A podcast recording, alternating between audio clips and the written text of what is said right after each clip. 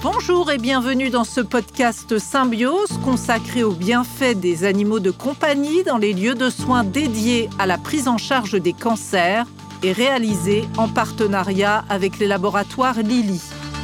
La prise en charge et l'accompagnement des patients par les animaux sont-ils un véritable plus dans leur parcours de soins et notamment en oncologie? C'est ce que nous allons aborder dans le podcast d'aujourd'hui et pour en parler avec nous, je suis avec le docteur Élise Dicop, oncologue médicale à la clinique de l'Orangerie à Strasbourg, mais aussi avec le docteur Vincent Klotz, médecin généraliste et oncologue médical également à la clinique de l'Orangerie à Strasbourg, et pour finir avec Madame Laure Cloutier, psychologue dans cette même clinique. Et vous exercez tous les trois en soins palliatifs d'oncologie. On va donc commencer avec vous, Madame Cloutier. Est-ce que vous pouvez nous dire quel animal vous avez au sein de votre service et à quel moment il intervient? Euh, Nous accueillons mon petit chien euh, prénommé Ikem, âgé de 9 ans. Un chien qui vient de Roumanie, que j'ai adopté par une association euh, française. Et ça fait 6 ans maintenant qu'il m'accompagne. Dans le service, tout a commencé en fait au printemps par le souhait d'une patiente plutôt jeune qui était hospitalisée déjà depuis quelques semaines et qui m'a demandé de rencontrer mon chien. Et au vu du bénéfice de cette rencontre, on a décidé de développer la médiation animale euh, au sein du service d'oncologie. Et docteur Klotz, vous souhaitez rajouter quelque chose? Donc, comme disait Laure, euh, on a voulu tenter cette expérience et IKEM intervient dans, le service d'hospitalisation d'oncologie euh, deux fois par semaine. Donc un, point est fait chaque semaine en réunion de service euh, afin d'évaluer quel patient ou quelle patiente pourra bénéficier de son passage. Puis nous demander aux patients s'ils veulent le rencontrer et s'ils acceptent, euh, nous organisons leur rencontre. Docteur Dicop, quel a été l'apport d'IKEM depuis son arrivée et finalement, qu'est-ce qu'on peut en attendre? On laissera ensuite la parole à Madame Cloutier. Alors IKEM, il apporte beaucoup euh, de réconfort tant au niveau des patients qu'à notre équipe. En effet, en période de stress, il permet une pause qui est divertissante au cours de laquelle on s'autorise le lâcher prise. ICAM, en fait, avec les patients, euh, voilà, permet un, espace de parole entre lui et le patient, dont je ne fais pas partie. Quand les patients abordent des sujets qui sont émotionnellement difficiles, c'est là où j'observe des changements de comportement avec le chien. Euh, plus de caresses, euh, ils le serrent contre eux, etc. Et euh, ils font des confidences à Ikem qui ne me feraient peut-être pas à moi. Et quelle est la réaction des patients à son égard, Madame Cloutier? Alors les patients sont toujours contents, ils sont toujours heureux et surpris aussi, je pense, parce que c'est pas courant d'avoir un chien dans un hôpital, dans un service de soins. Voilà, il est le médiateur entre moi et le patient. Alors des patients qui sont parfois euh, un peu euh, réfractaires euh, à ma discipline acceptent de me rencontrer parce qu'il y a le chien. Et, ça aide, ça aide parfois beaucoup à ouvrir le dialogue.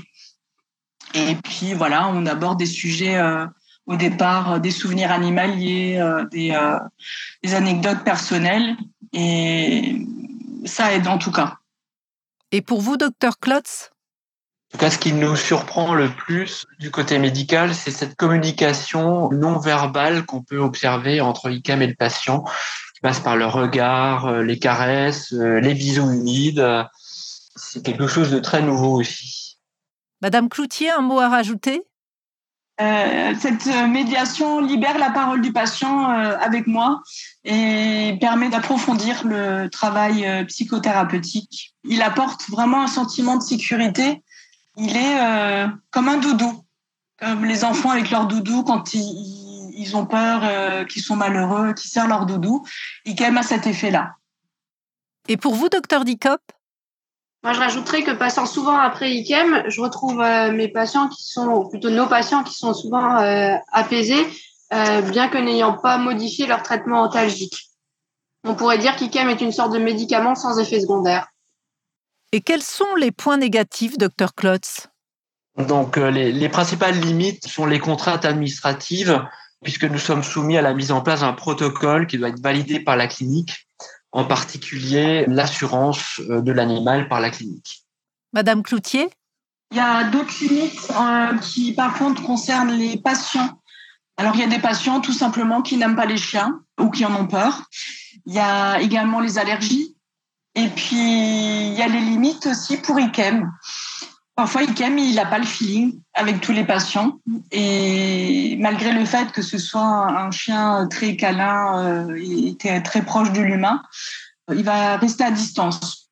Et puis également, euh, il n'est pas en capacité euh, d'assumer des journées quotidiennes, une semaine complète. Ça le fatigue énormément. Voilà, une, une, journée à prendre soin des patients. le lendemain, il faut qu'il dorme. Et au niveau des évolutions, qu'est-ce qui peut encore évoluer, docteur Dicotte?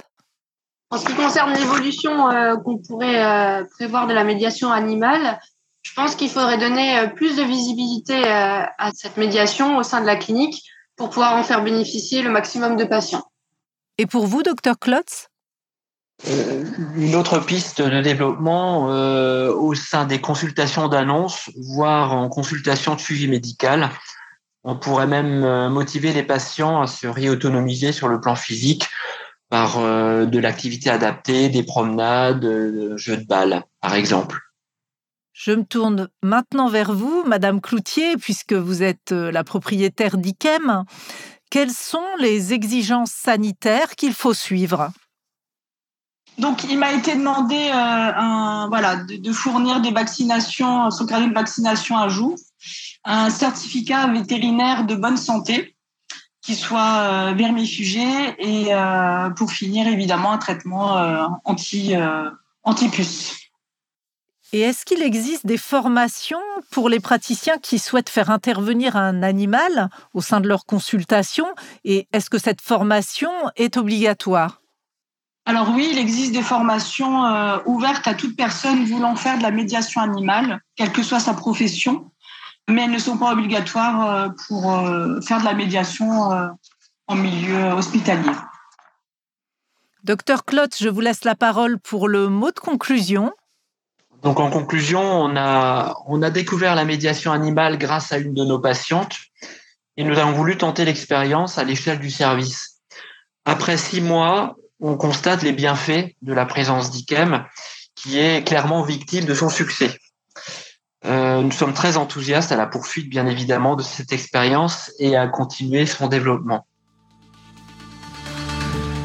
Merci à vous trois d'avoir répondu à mes questions en espérant que vos réponses inspirent d'autres praticiens. Merci à vous de nous avoir suivis et à très bientôt pour un autre podcast.